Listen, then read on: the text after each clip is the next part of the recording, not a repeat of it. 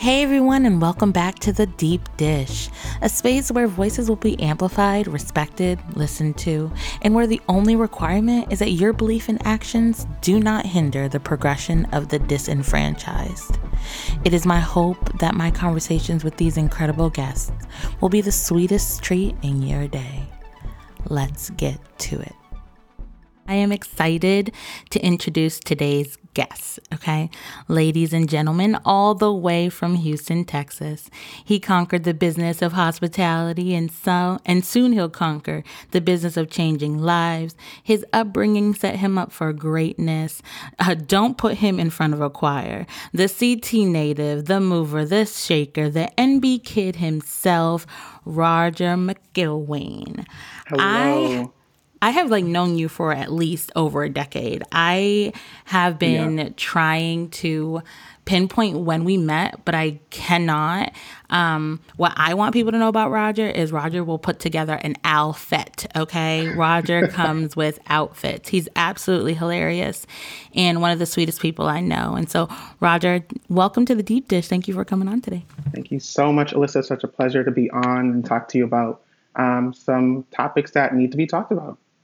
And so how I like to start off this podcast is by asking my guests, what was your favorite childhood dessert? My favorite childhood dessert? That's funny because we actually had this conversation, my mom and I, a few months ago. We were talking about pound cake. And there was a lady who went to Spotswood who has gone on to glory, and she had this pound cake. And I mean, I've never had, nobody can top it. It was so dense. And then she put this icing on it. And I think growing up, going to all the stewardess board, meetings and anniversaries and that dessert, I was looking forward to it. And it was Elizabeth Stewart's pound cake. So I think that was my favorite growing up because that's the only one I can really remember that I had a lot of. And so when you think of that childhood Roger, what was he like? What was he into? What was he doing? Well, it was always the music. It was always music for me.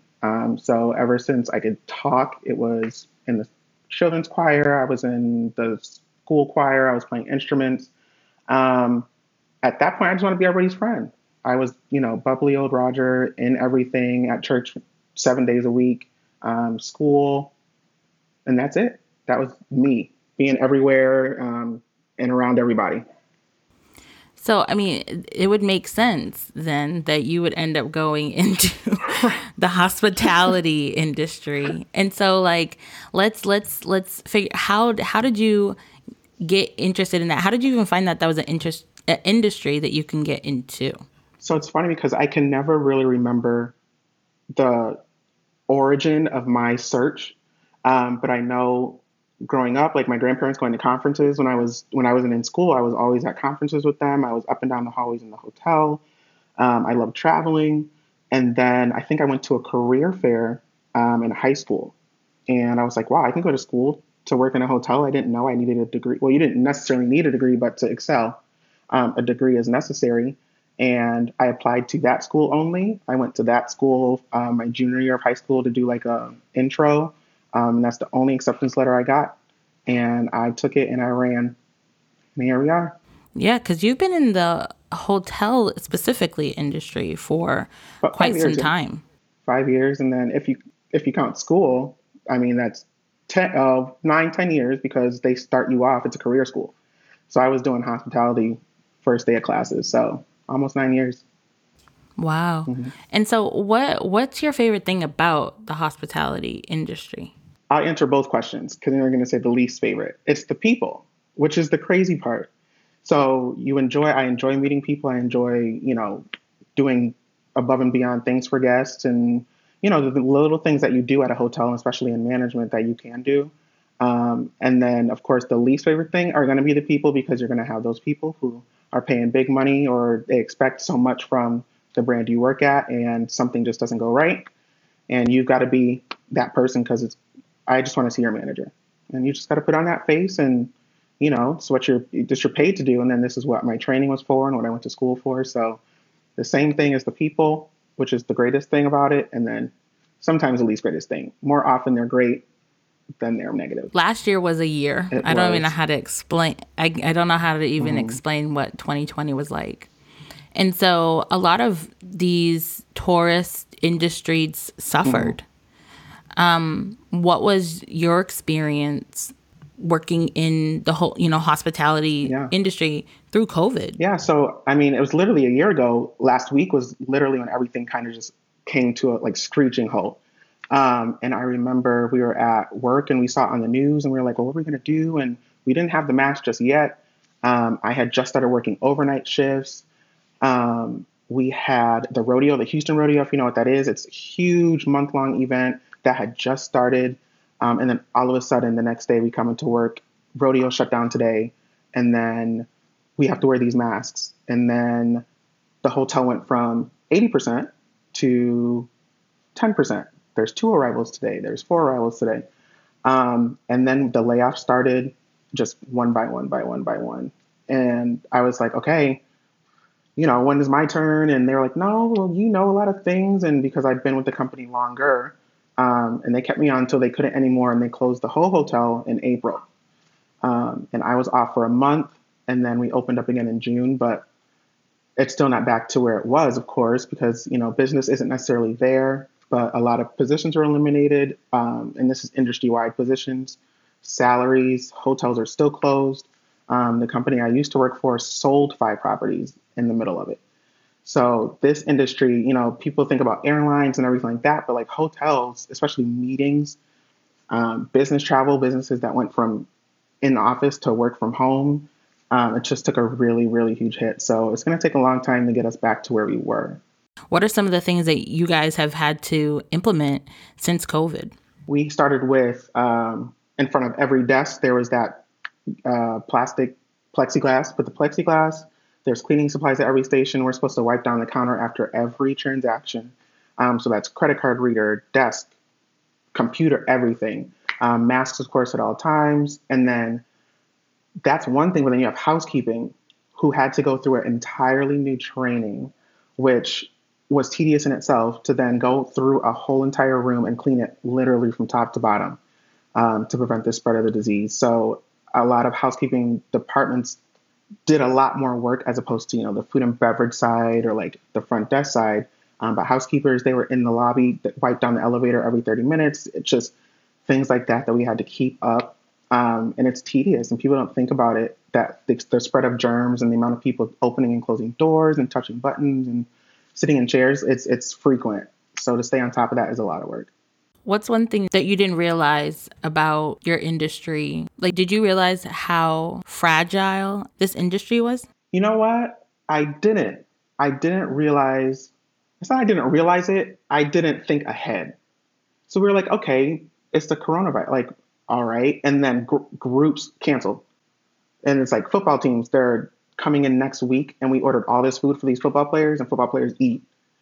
Canceled. So, and then you start thinking like, oh my, we're losing thousands and thousands of dollars. And then they take away valet. Well, you don't think about valet. Well, it's an outside company. But then when people are outside, like, hey, can you park my car? I've got to run out there and explain to them, I'm not authorized to park your car, but you can pull up right here. Well, why am I paying for valet?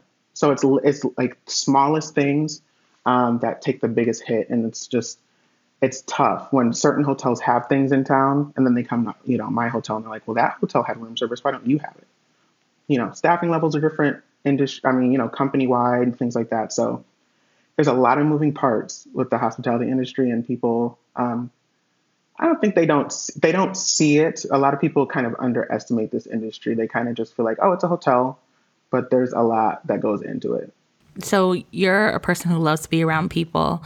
I would assume, and you can correct me if I'm wrong, that you're an extrovert. An introverted extrovert, yes. Same. But that the extroverted part, you're into hospitality because you love it. How did you survive not being able to engage? So when I was working, luckily enough, we were still close enough where I could still be in front of the guest. I wouldn't necessarily come out in front of the guest as often as I would. Just because a lot of people, especially during the beginning, were very, I'm okay over here, which is fine. I totally understand how people feel about it. And then going from that to gradual progress, it felt better, but I was still around people. So I was never not around people, which was the good thing. I was around less people, which made it harder, especially during my shifts, because they were literally, you're stuck to that desk. One person per shift, 8 hours, especially my overnight shifts. And I was just like, this is crazy. I'm in this hotel and I can yell across the lobby. Nobody would hear me. There's bats outside. There's everything going on outside. And I'm sitting in this lobby by myself because there's two people in house. And you think about like, wow, like imagine what this place was like last year at this time. It was bumping. Like the nightclub was going, especially on the weekends. You had a nightclub. The bar was packed. I had myself and 3 agents at the desk so I could walk away. And now it's like, you got to kind of pick up the slack. So definitely made me realize how good of a employee I was and how good I am at kind of working under pressure. But I definitely missed the social aspect, especially like going out, even restaurants and, the nightlife, even though it didn't really exist here, the shutdown, but still, not being able to go out as often was definitely kind of hard. Yeah, I was about to say, you're in Houston, one of like my favorite places, mm-hmm. The eateries are great, the vibes are great, and so being in Houston and not being able to like experience Houston the way you have previously, what was that like? It was tough because especially when I had people, because I had a couple, did I have a friend come during COVID? I don't remember. I think I did. But either way, you tell people to go places and you're like, wait, but you have to call and see if they're open, which stinks because there's staples in Houston that are like, you have to go here, you have to go there. And it's like, but can you dine in? Do you have to leave? Can I go to brunch? Can I do this? And brunch is like it here. I mean, it's a way of life. You have to brunch in Houston. So, at first it was like, everybody was like, oh my God, I'm like, what are we going to do? Like, do we do it at home? But then you can't do it at home because of people. And so, and especially the rodeo. The rodeo was like the big thing. That event, people earn their yearly salaries in that month span, those vendors and everything like that. So losing all that, people lost thousands of dollars because they didn't sell it. And it was open for maybe a week. So like, it's just football, the Texans play here that they can do that, the Rockets, everything. So like, it's just the tiny things that you don't think are like important, but then you go, well, let's do something. It's like, no, but they're not playing and, we can't go, we can't do that. So for Houston to be a city that was quote unquote shut down was kind of tough, but, the government here doesn't really adhere to those standards. So we haven't really been officially shut down since last year during the beginning. What was it like experiencing that weather, the winter storm that happened? So Houston itself, It's nothing we've never experienced. So we've had hot weather up there because it gets humid in the Northeast. It gets humid down here. So I wasn't miserable. It wasn't like, oh my goodness, the summers are unbearable. But it doesn't get hot here. It's very hot. But when it gets under 40 degrees, people like shut down. They panic. They're like, oh my goodness, it's so cold. And I'm like, okay, well, it's cold, but it's not like, you're not going to die. You'll be all right. So when they said we're going to get this winter storm, I'm looking at the news. I'm like, okay, 2 to 5 inches. All right. And, of course, everybody clears the shelves and, everything sold out again. And so I went to bed Sunday. The power was on. I woke up Monday. It was off. And I said, okay, I figured it would be off because, power here is so faulty. And I was like, well, it's really cold in here. So I lit a fire and I waited and waited. So Monday it was dark. And I slept there. I lit some candles. Tuesday, woke up, still dark. And then by 1 o'clock, my coworker just happened to call me and she was like, where are you? And I was like, I'm at home. Where else would I be? She's like, I'm at home. I was like, do you have lights? She's like, yeah, I have lights. I packed a bag. I never packed so quick and left my house and gotten over somewhere where somebody had heat and water and lights because it was rough. And it was only for 20 to 25 degrees. It was a dusting of snow. I still saw the grass. So I was like, I don't know what people are freaking out about. But the ice on the roads was crazy. And they don't have treatment in Houston. So literally, if there's an ice storm, the sun has to melt it. And that didn't happen until about Wednesday. So when I say ice rinks, like even walking to my car, it was just like, this is crazy. And then the power being out for so long and the grid and all those issues, it was just a testament to how like a state like Texas, as big as it is with its own power grid for some odd reason, can't handle something like that. But then I've heard from people in the past that go, well, this happens at every storm. They say this, they're going to fix it, they're going to do better. And we're still out for a week. So it just, it's interesting to live somewhere where it's like, oh, it's a big state. It's Texas. It's Houston. It's a big city. And they still can't handle, you know, one of those 5-year storms. So it was very interesting. I'm watching people that I love live there and I'm like, no. It's a great place. I honestly love it here. Like, people are like, are you going to come home anytime soon? I'm like, if I don't have a choice, like, I mean, if I don't have to, I'm not, no, because I like it here. I mean, it's different for everybody. I mean, my biggest dislike here is the rain and the flooding. That's the biggest thing for me. I'll drive in a blizzard before I drive in rain here. Because when it downpours here, you don't know where the pockets of dip are, and you're going through 2 feet of water and you're on the highway. Like, because this city is built on a floodplain, like it's built on swamp, essentially. So when it rains here, it pours. And if it rains for a day or more and your area is prone to flooding, just get ready. My hotel flooded 3 or 4 times and I was there for 2 years, almost 3. Mm-hmm. It was next to a bayou, and when that bayou would crest, it just, and then take everything out. Pool would go out, everything. Yep. Now, in the midst of all of this, all your greatness, you're also a licensed life insurance agent. I am. How in the heck did you get into that? So Cliff Notes version, 2019, I was looking at Northwestern Mutual as a financial advisor, and realized it was commission only. And at the time, I wasn't about to survive off of 3 months of nothing, you know? So I said no, but I knew I wanted to do something in the along the lines of, you know, financial, even though I was never good with math or numbers, but like it was a different field because you were kind of assisting them handle their finances. So fast forward to last year in July, and one of my old agents who used to work for me at the hotel called me. And she was like, hey, I'm going through this training. Can you sit in on it? And I logged into a Zoom.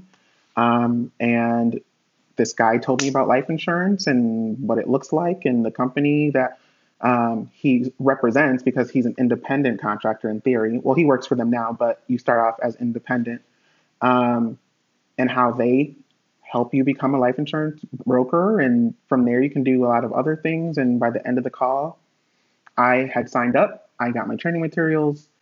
And it was go, go, go. So it was interesting sitting through there and realizing what he told me through that presentation was just like, wow, this is stuff that a lot of people don't know. And we got to get it out there. What were some of the things that he told you that made you interested in even learning more, or even wanting to now then teach and, you know, help people get life insurance? Yeah.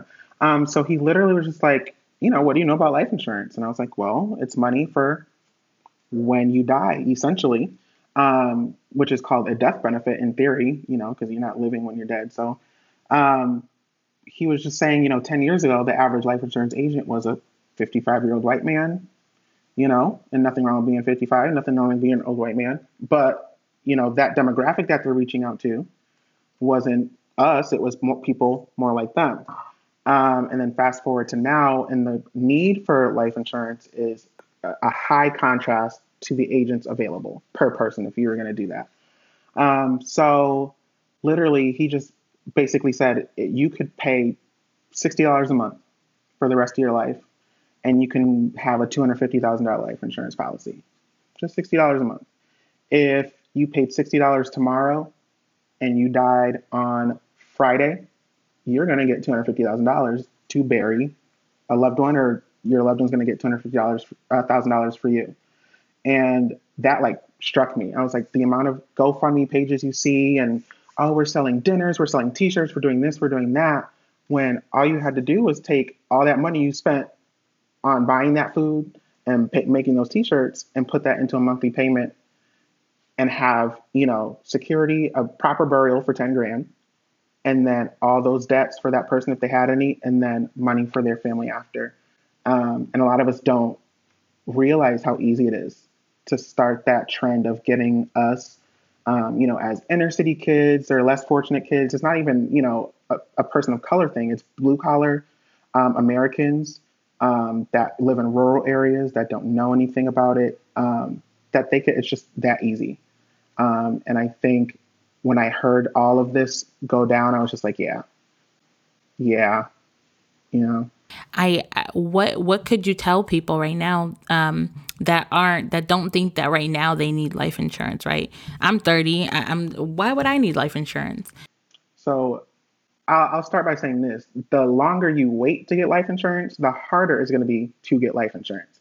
So, if you're 60 and you're diabetic, well, I'm not going to say diabetic because having under it's that's a deeper story. We're not going to get into that. But you're 60, you're in fairly good health. But essentially, you've reached the latter part of your life. So the insurance agent is going to go to the insurance company, and they're going to say, okay, well, she's 60. You know, why does she need $1 million if it's not going to get her to, you know, she's not going to live 40 more years? You know, things like that people don't think about. And they're like, well, I'm young, I'm healthy, I'm, you know, active. I do this and I do that. And it's like, yeah, but then what happens when you get cancer? Depending on the life insurance policy you get, you can take out an amount of that money before your death. So people don't know that for, you know, sicknesses and illnesses. And then through the years, you can accrue a value. I have a whole life insurance with my provider, and I pay $60 a month. Right now it's $100K, but I can up that. But by the time I'm 75, I'll have my death benefit of $100K, plus I think close to $90,000 of cash value that I can take out of that bank and share it with the world. You know, so never wait, even your kids' life insurance policy on them. You can call those are called riders, but those are, you can have your life insurance policy and then boom, your kids right under.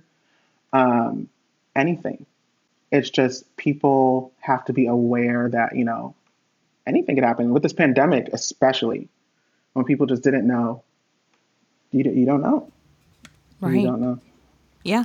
And so how does this play into, because one thing that you said that you were interested in is generational wealth. So how does this play into that? Of course, everybody wants to work. You should want to, I don't want to say work. You should want to have a lifestyle and career that you enjoy and that you can benefit from.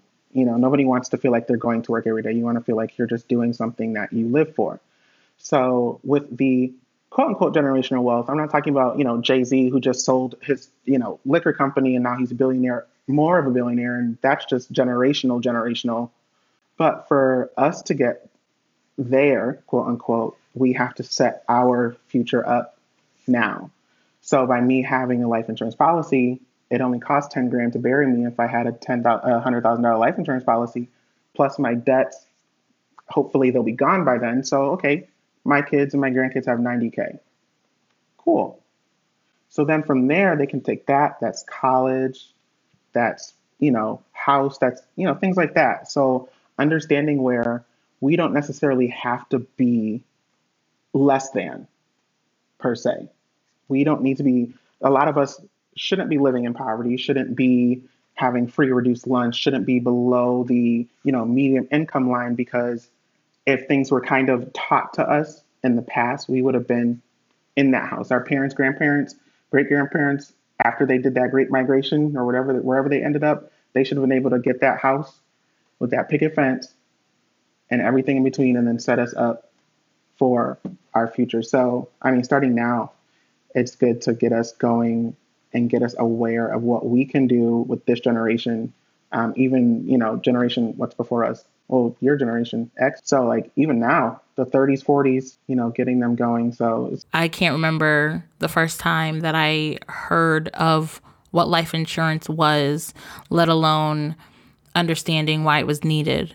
And so I wonder, why aren't these conversations happening in Black homes, Black communities? So it goes back to that 55-year-old white male selling the insurance. It's that I don't want to say we weren't given the resource, because we are smart enough to find our own resources. It wasn't instilled in us.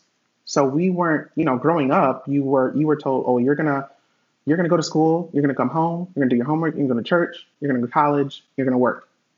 Nowhere in there was, You are going to, when you're 18, you're going to get a life insurance policy. I'm going to take you off mine and do like, no, we didn't hear that. And then when you start a job, of course, you get life insurance, but that's group life insurance. And that only works when you work there. So if you don't work there, you don't lost your life insurance. So that's just some extra money if you get lucky, if you're at work and or where you're still employed and you pass away, that's some extra money if you have an existing life insurance policy. So I think it goes back to us just not being aware. We weren't taught it, unfortunately. And it also probably wasn't made or meant for us. If you think about it, the time, if you look at life insurance companies and when they were founded, you know, we're talking 19th century. So 19th century, Black people weren't in the runnings to pay, you know, back then, probably $10 a month for life insurance. So we just have to talk about how we are going to prepare for the future. You know, what happens if you die tomorrow? And a lot of people don't get that. They don't think about it. Like, what are you going to do what are your parents going to do? Or, you know, if you're a child, what are your parents going to do with your stuff? Or how are they going to handle your student loans? How are they going to pay for this credit card, for that credit card? And then as a parent, you know, what's going to happen to the house? What's going to happen to, you know, the cars, all that. So, you know, just being able to prepare. That's the main thing that that's my why, is getting us ready, just ready. You gotta be ready. Yeah, I agree with that. I think, you know, even for me, that's been a conversation that I have been purposefully having with my own parents, right? Mm-hmm. I've been talking to them about, God forbid, if anything happened to them together, right. You know, what kind of service do you want? What do you want for this? Who would I contact for this?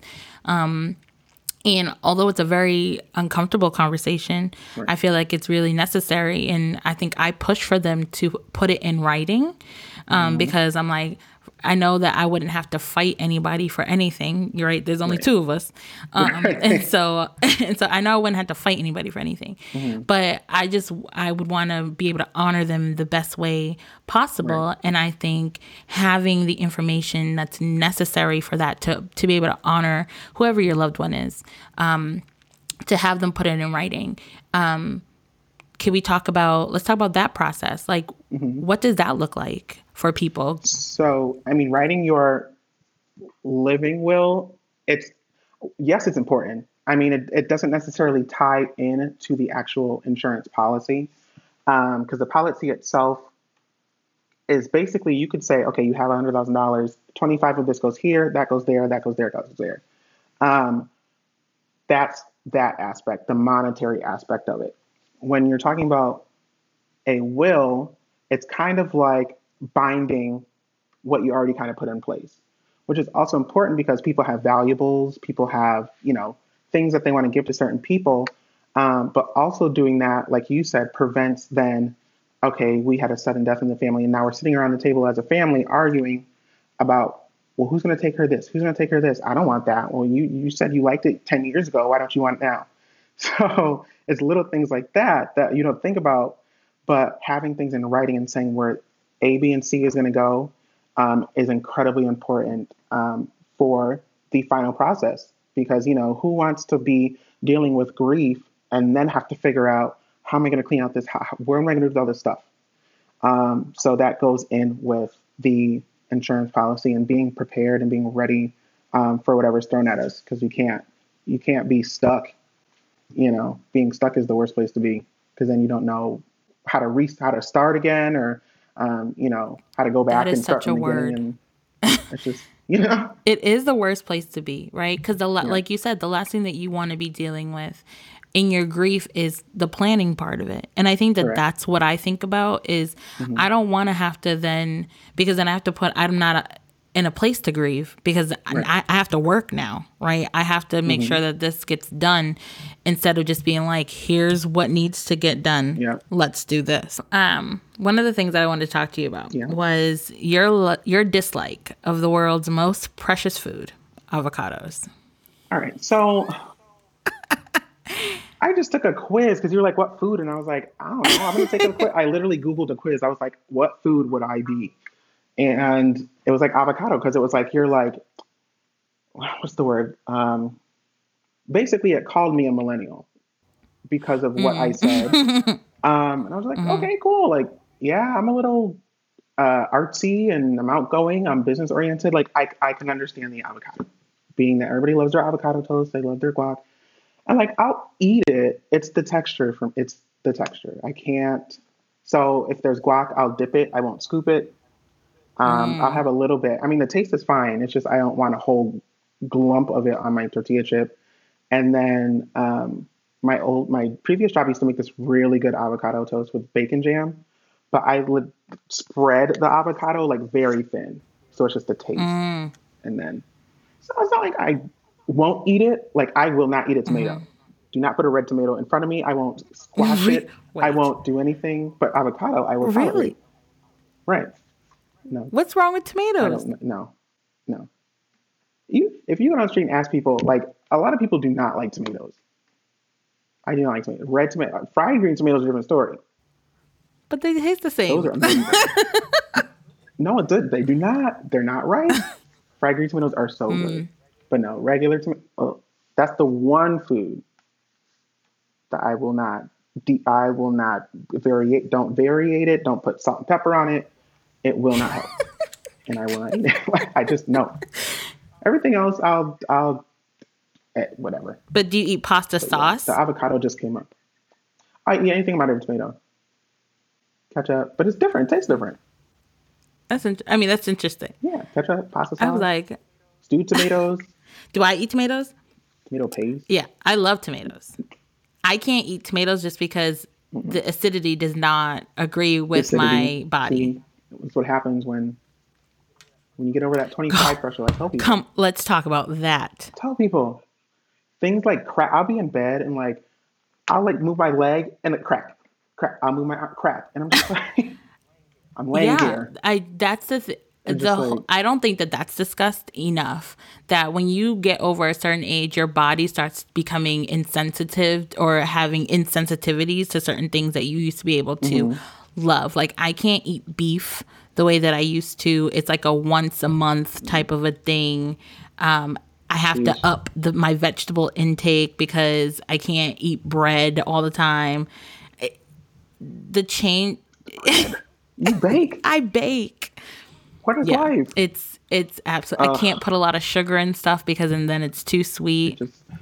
I discovered that. So Whataburger, for those who don't know, is a Texas like staple for burgers. So when you come back here, if you never had a Whataburger, you gotta have Whataburger. It's just a really good. It's fast food, but like it's just different. I don't know.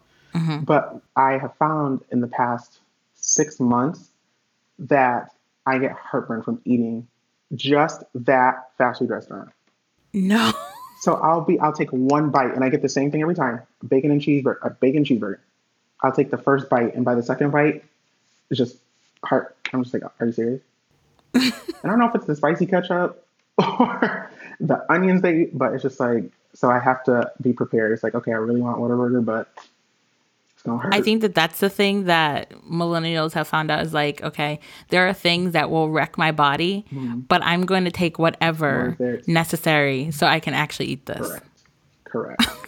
Luckily, I still have a good system. I can still kind of eat around, but I don't eat as bad as I used to, which is a good thing. So, you know, living and learning.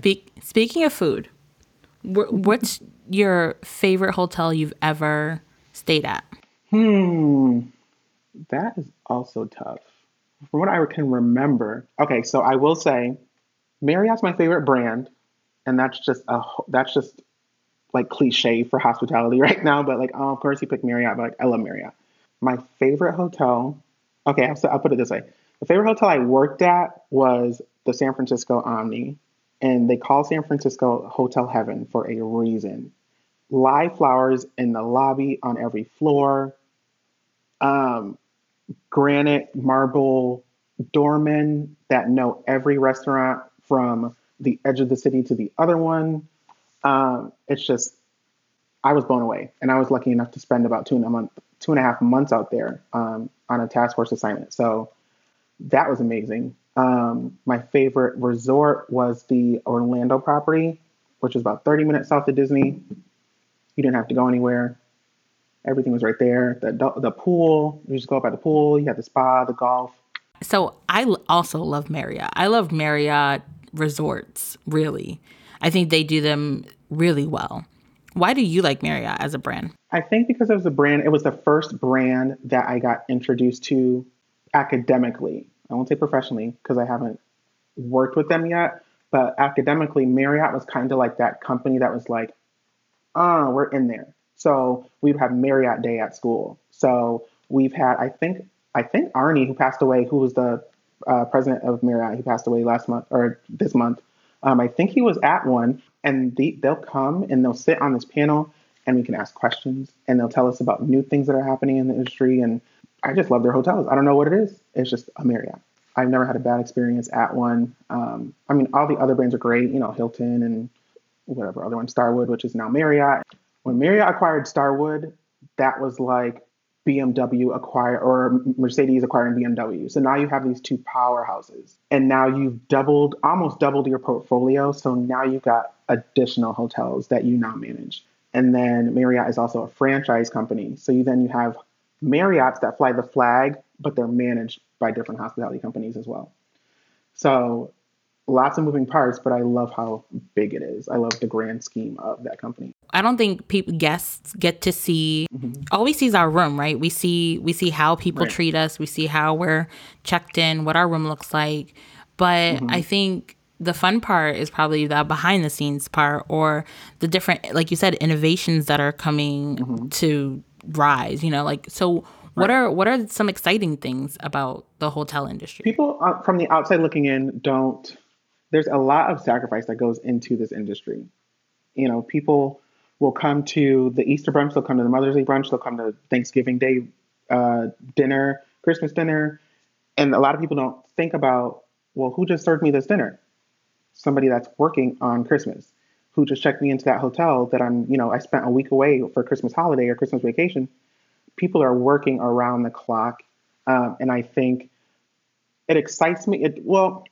It excites me because I always want to make people aware, like, hey, we're here too. You know, don't forget us. We love what we do. That's why we're here. And, you know, the back of the house, you know, housekeeping, when I worked with housekeeping and the fun that we have back there is just, it's crazy. You know, get those girls working. And when they're motivated, it's the best way to have any team that is kind of behind the scenes because they're not necessarily appreciated out front unless they run into a guest and they're like, oh, thank you so much for cleaning my room. Otherwise, the guest is gone. Sometimes the guest doesn't even see the maid because they're gone in the morning and they're back at night. Housekeeper, I'm sorry. So it's exciting because we then as management and, you know, front facing, so that's like front desk, sales, food and beverage, we then, you know, appreciate those departments. So we have housekeeping week, which is a national thing. A hotel does a housekeeping week in September where we shower housekeeping with love. We give them snacks during the day. We give them meals, candy, giveaways, everything. And then, you know, your engineering teams and everything like that. So your culinary teams, your banquet staff. So like just now, I just rattled off a few departments. You got finance, which is really back of the house. You don't even see them half the time. You know, the money, that's where the money comes from. You got this finance department that's back there, you know, working. They're here for month end to do inventory. So it excites me because there's a lot that people don't know that they could get into. Like, yeah, you could work for hospitality, but you don't have to be in front of guests if you're an accountant. You could be a director of finance making six figures, you know, at a hotel, being a director of sales if you're a salesperson, if you're good with your hands, you're an engineer. So for people to realize that this industry, yes, we took a toll, but there's just so much more out there. It's just like, it's amazing to like tell people about it. Yeah, I think I didn't even think of the growth opportunities, right? I think there are some job titles that people will hear mm-hmm. and they're like, oh, that's below me. But they don't think of how actually staying with a company Correct. Has more value than coming and going from somewhere. So yeah, if you started off in housekeeping, but now mm-hmm. you're in the finance department, they value you as an employee because you started from a position that people would, you know, call like lowly or whatever, whatever, you know, underneath. And so you have more value to the company and they're more than likely to want to promote you. Yeah. My previous GM, when I was in Connecticut, I started with him in Connecticut and we ended down here in Houston, go figure. But he was born in Lebanon. And that man speaks about 3 languages. He speaks French, Arabic, and English. And he has a thick accent. And he came here and he started with Omni, I don't know, let's say 20 years ago. But he was, I think, a busboy. And he ended up being he was a GM at the end of his career when he finally, retired and left the company. It's just, and back then you didn't necessarily need to be educated. You can just work your way up the ranks and get to the top. And you can still do that, depending on how lenient they are with their, requirements. Because essentially it's not necessarily learned. You have to kind of be hospitable. You can learn the ins and out of the industry, but you can't learn to be nice to people. You can't learn to use your head and think ahead and be customer service oriented. So for the growth opportunity, it's amazing. From where I've been, I left college 5 years ago and I've lived in 3 places. Well, I don't count home, but I've been home, New York, and then here. So, and then from there, who knows? So a lot of people in this industry who have been in this industry for more than 10 years have most likely lived 3 or more places. Because 2 years is kind of the stint. You usually sign a contract for 2 years as a manager. So they want to give you 2 years, get your feet wet, do that job well. And then by then they'll say, oh, let's send you to this property for 2 weeks because they need help, quote unquote. Mm-hmm. And that position's open. You're in an upper position. It's open. They're like, well, you did so well. Did you want to take this? You're here. That's why I was in San Francisco for 2.5 months because I went out there because I was interested. And then Houston came up, but they were like, well, that's not till like October. Can you kind of stay? I'm like, I don't have anything else to do, but yeah, they'll kind of just push you in there and then they'll say, well, why don't you do this one? And then by the time you know it, you're relocating somewhere else. But to be that, I don't want to say pawn, but to be able to be moved like a pawn and be flexible is a really good quality to be successful in this industry. Is there a lot of representation of us in this industry? So I actually found an article that was related to the pandemic. And literally 1 in 5 employees in this industry is a person of color.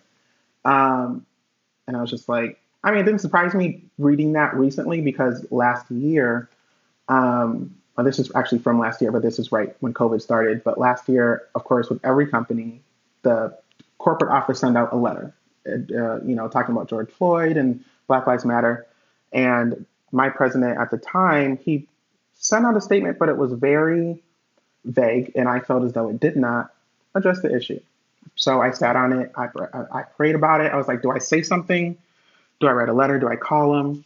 And myself and 5 other associates, Black associates, sat down and we drafted this letter to the corporate office saying how we appreciate it. But you didn't say that Black lives are being cut down at an unusually high rate by law enforcement. You didn't say that. You didn't address the issue at hand. You kind of just said, we value our employees, this, this, and that. Yeah, that's in the handbook. But what do you feel as the president of the company? And 2 days later, I get an email and it was like, we're flying down from Dallas on Friday and we're going to have lunch with you and we're going to talk about it. And I was just like, wow, like that's wow. And then in the process, I'm looking at all these big companies, Marriott, Hilton, whatever the big hotels you would think of.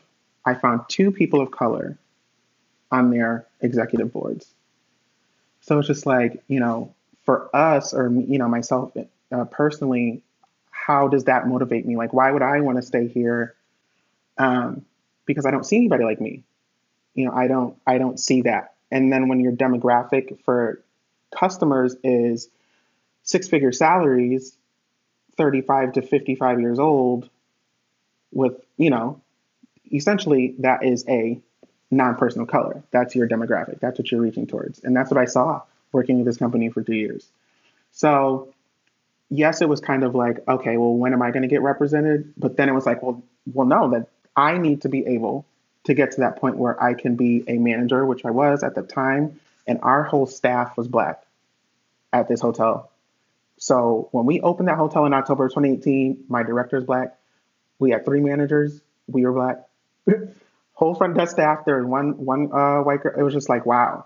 And when we would come into the hotel, and these guys would be like, "All y'all work here?" And we'd be like, "Yeah, this is my staff." And they'd be like, "Well, it is good to see some of us, you know, instead of working in the restaurant, so people notice when you don't see the normal standard, especially even employees.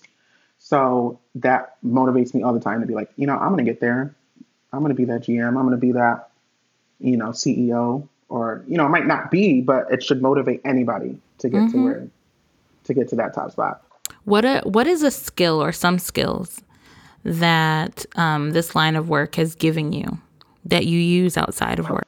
Patience. That's a big one. You have to be patient. Like, and that is from every aspect. That's from the job itself to your coworkers, your employees, the people, advancement. It's just patience itself. You just kind of have to just wait, you know? Don't turn it into complacency, which is what I did. And then I ended up getting released from my position, even though, because I was planning on leaving, but I was so comfortable. And I was like, no, I'm going to wait. And me and my manager were like, we're going to get out of here, but we just need to wait. And they're like, well, what are you waiting for? Because I didn't want to start over. That's what you're so used to doing something for so long. You don't want to start a new job. You don't want to go through orientation. And the good Lord said, no, you got to go. So I got booted. So I was made uncomfortable to then go out and find something that was right for me. So definitely patience. Endurance is another thing. You're going to work long shifts. The amount of long shifts in my feet and the shoes and the endure. That's it. What else? I mean, you have to, I can't even explain it. You really can't put it in words because you have to just be on top of your game. You have to be ready for anything. You have to anticipate anything. You have to learn when to say things and what to say to certain people. And that's with any job, but especially when you're at a hotel and you're talking to people and you're standing there getting to know your coworkers, you gotta just know what to say, when to say it, and be aware. You gotta be aware. It's just, I've learned so much these past 5 years. It's like you meet people and they tell you things, and you have certain situations with guests that teach you how to be a good leader, teach you how to be a good listener. It's kind of like it's like a rite of passage. I feel like anybody who's going to be successful should be in a customer service, customer facing role. I agree. To understand what it's like to be that person, and you've sometimes been that person, so you should empathize and be like, wow, I know how you feel. All right, I get it. Now I have some really fun, quick hotel questions. Okay. Mm-hmm. So housekeeping. Yep. Do they prefer that the do not clean my room sign be on, or do they, do you know what I'm asking? So depending on, I don't want to say it's a loaded question, but there's a couple answers to that. So the DND is what we call it, do not disturb, or the privacy sign is on the door. Okay. So housekeepers start at 8, right? Mm-hmm. So they go up to their floor. What they normally do is walk their floor and see what rooms have the privacy sign on, and they'll mark it off in the morning. So they'll go to the next room and see if it's empty and blah, blah, blah. They'll go back before lunch and see if the sign is on the door. If it is, great. If it's not, they'll come back and do it right after lunch.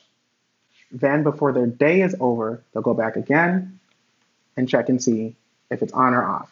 Now, from the guest standpoint, guests are wonky. So they'll take it off, put it on, take it off, put it on, and then be like, my room wasn't clean today. Okay, well, when they went by, the privacy sign was on the door. So just call next time. Just call. The housekeepers sometimes prefer, depending on how many rooms they have that day, would prefer the room to be do not disturb. So one less room. A unionized hotel, which is what I dealt with in Connecticut, they get points and paid for every room that they clean. So if they have a 15-room board and they clean 13, they get paid for 13 rooms. If they have a 15-room board and they have to pick up a room, they get paid for that. They get paid for extra if it's a pet in the room. They get paid extra if they have to travel more than one floor up or down. So unions are very specific what they want, but that's neither here nor there. That depends on the hotel. But housekeepers love what they do because they do it. Because a regular person that just wants a job, it's not for you. Because those rooms, right. I've seen some rooms. That's all I'm going to say. And those girls really get in there. They get in there. They roll up their sleeves figuratively because they're all short, but they roll up their sleeves. They get in there, put whatever protective gear they have to get on. And I helped so many of them clean as a manager, but they get in there and they clean those rooms. They might. So people really go into hotel rooms and act a fool. It's crazy how people and some people are okay with it because they have the money and they're like, whatever, I wrecked the room. Cool. But then you have other people who are, unfortunately, they're disturbed. We had one gentleman who was a Yale student and he failed a test. And he was one of those students where he was afraid to upset mommy and daddy. And he flooded his bathroom. He tore that room apart. Luckily, the bed frame at that hotel was stuck to the wall, but mattress was off the bed. He moved the hideaway where the TV sits on, and those things are heavy. That thing was halfway across the room.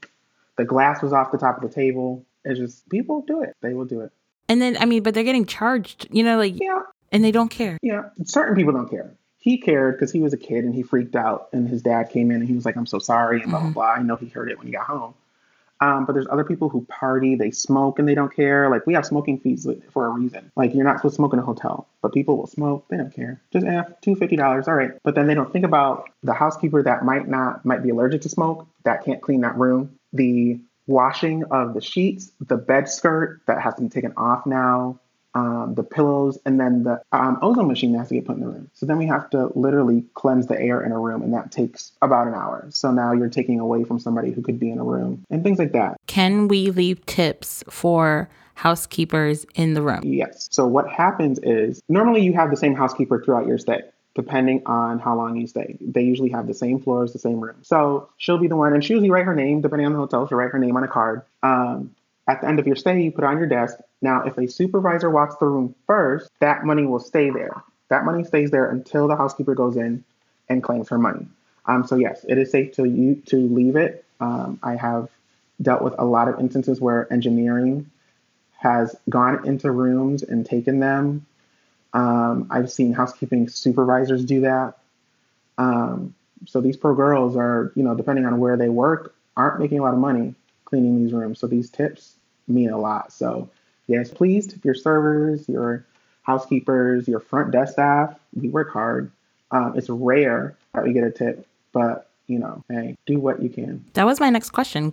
Tipping. I just never think tip front desk staff. I would only think to tip housekeepers. Yeah, it's a service industry.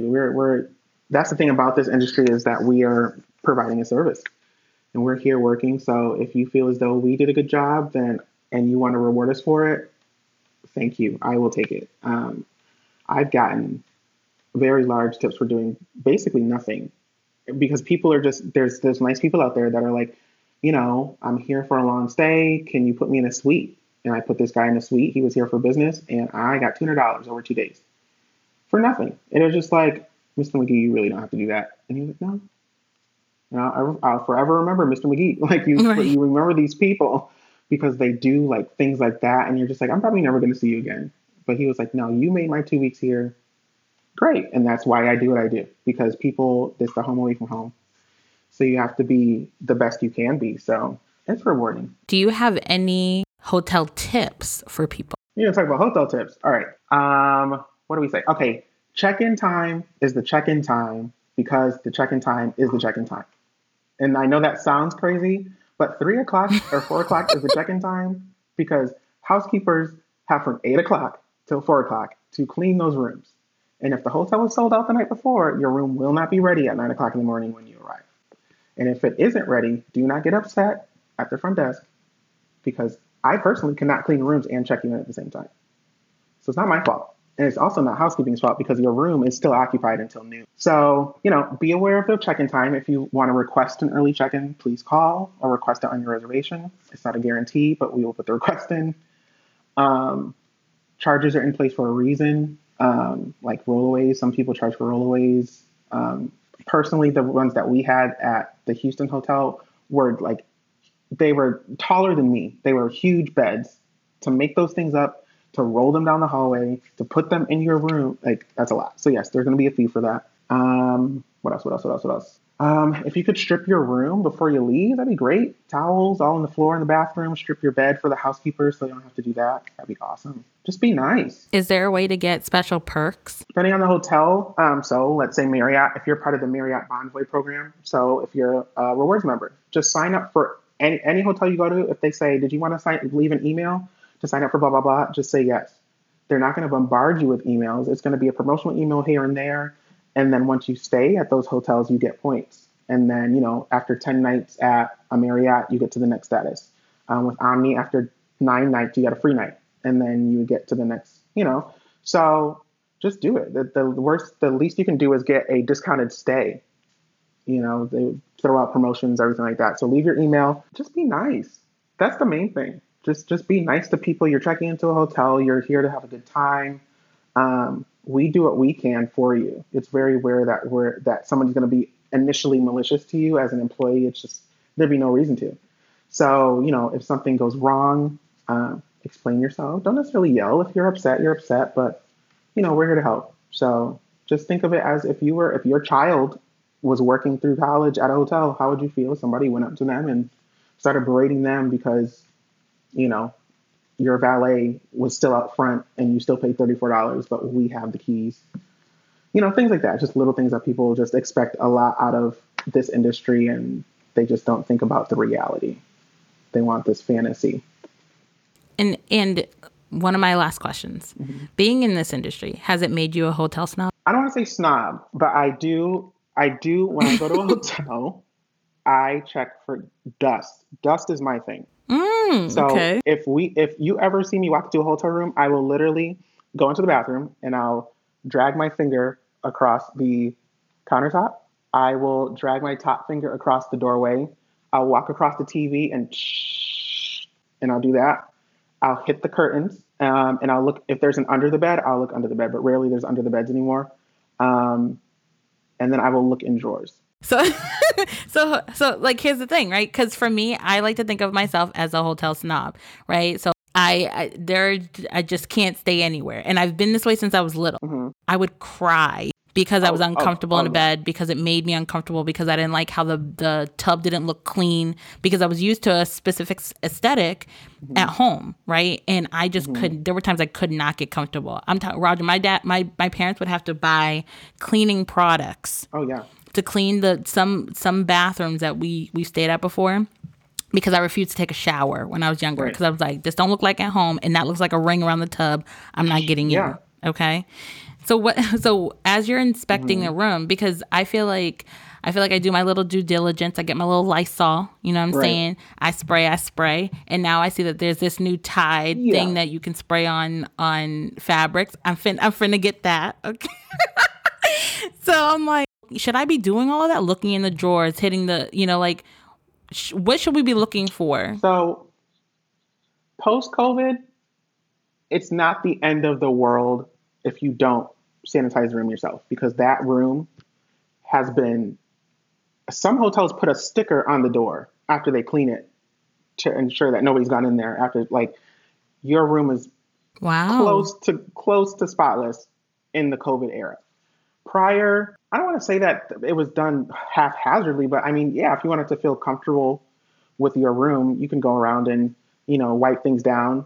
Now, the dirtiest thing in a hotel room, do you know what that is? The remote control. Correct. So most likely the housekeeper did not wipe down the remote control. Because what I would do when I was working in housekeeping as a supervisor, I would go in and strip the rooms for them in the morning.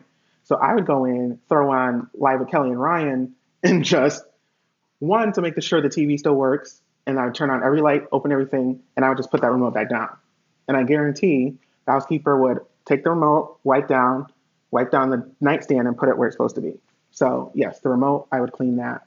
Now they put remotes and everything, well, at least with my hotel, everything was in a bag, sealed. So the remote was sanitized every time. But yeah, I totally get it. Like, certain chains or certain hotels I know I didn't know what to expect. Not that I'm going to be staying at one, but you have nice La Quintas that are like top notch. Then you have janky La Quintas, and you have really nice Holiday Inns. You have janky. So it honestly depends on how old the property is, the management. It varies. But if you have a standard, then you need to stick with that standard because it gets rocky. Yeah. And some hotels are older than others too, as well. So, I mean, you can be a Marriott person to the T, Marriott everywhere you go, but you stay at the Farmington Marriott where the conference is, that's an older Marriott. Hate it. An older Marriott. And then go to the Marriott down here, the Marriott Marquis in Houston with a Texas shaped lazy river and 20 some odd floors. That's going to be a nice hotel. So the aesthetic will be different. And then again, you can't renovate 50,000 hotels in the same year.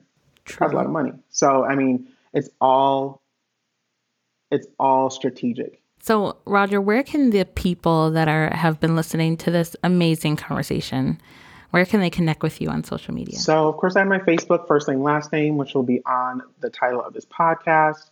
You can follow me on Instagram. That is at yo __ROG. You can also follow my business page, which is I look at my thing like I'm old. My phone. You should see the way I'm looking. You guys should see the way I just looked at my phone. Like I had to pull. And he's wearing glasses from my face. I'm 27. I'm 20. So I need new glasses. These are terrible. So that one is at the Hive THEHIVE _PHP, people helping people. That's my business page. Still under construction, but there's a couple things on there with info, just to give you an idea of what I'm going towards. But yeah, those are my platforms. LinkedIn, just search my name. I'm not going to give the URL because that's just crazy. But yeah, LinkedIn, my professional Facebook. Where it's at. And all this stuff will be in the description. Roger, this has been, I love you so much. It's been great. I was really trying to think of, we were both really excited for this conversation too. Yeah. We were texting each other like, I'm really excited to talk to you. I'm really excited to talk to you because I think there's just so many things that we don't talk about as a people, especially life insurance. Right. That I'm just so glad that we brought that information to this platform. Yeah. And I just adore you for so many gems that you dropped and just for who you are. I can't wait to write our blog part because I need you guys to see what his best friends said about him. And I mean, so long that I can't even put it in this. I sent them. So like, for those who do know me, like I don't want to say variety. I have a good, solid circle of people that I consider like best friends. And then apart from that, I have a wider circle of friends that I, when I go home, I hang out. And I'm very blessed to have that foundation. I don't know where I'd be without my best friends. But the three of them that I talk to almost daily, they're my sisters. They're all females because, who else is going to tell you about yourself? But, a female, because the males aren't going to tell you that you're messing up. So I keep them very, very close to me. So when you said best friend, I was like, okay, well, this isn't going to one person. So I'm going to send it to all three. And it was early in the morning when I sent it. It was like 7:00. And by like 7:30, I was just a puddle. I was like, it's too early. I just said, just describe me. I was like, you guys, like, this is just, all right, it's really overwhelming. And it was like 7:30 and I was just emotional. I was trying to find something to watch and I couldn't see. Like, it was just, I was just like, Alyssa, I was like, I screenshotted that because I filled out the thing. And then I was like, just take these because I can't even fathom. So it makes me feel good that people feel that way about me. I don't think I do anything special, but that's because, as a person, I don't look for, a pat on the back. I just, yeah, I'm just me. You just trying to make it work. Mm-hmm. Living my best life down here.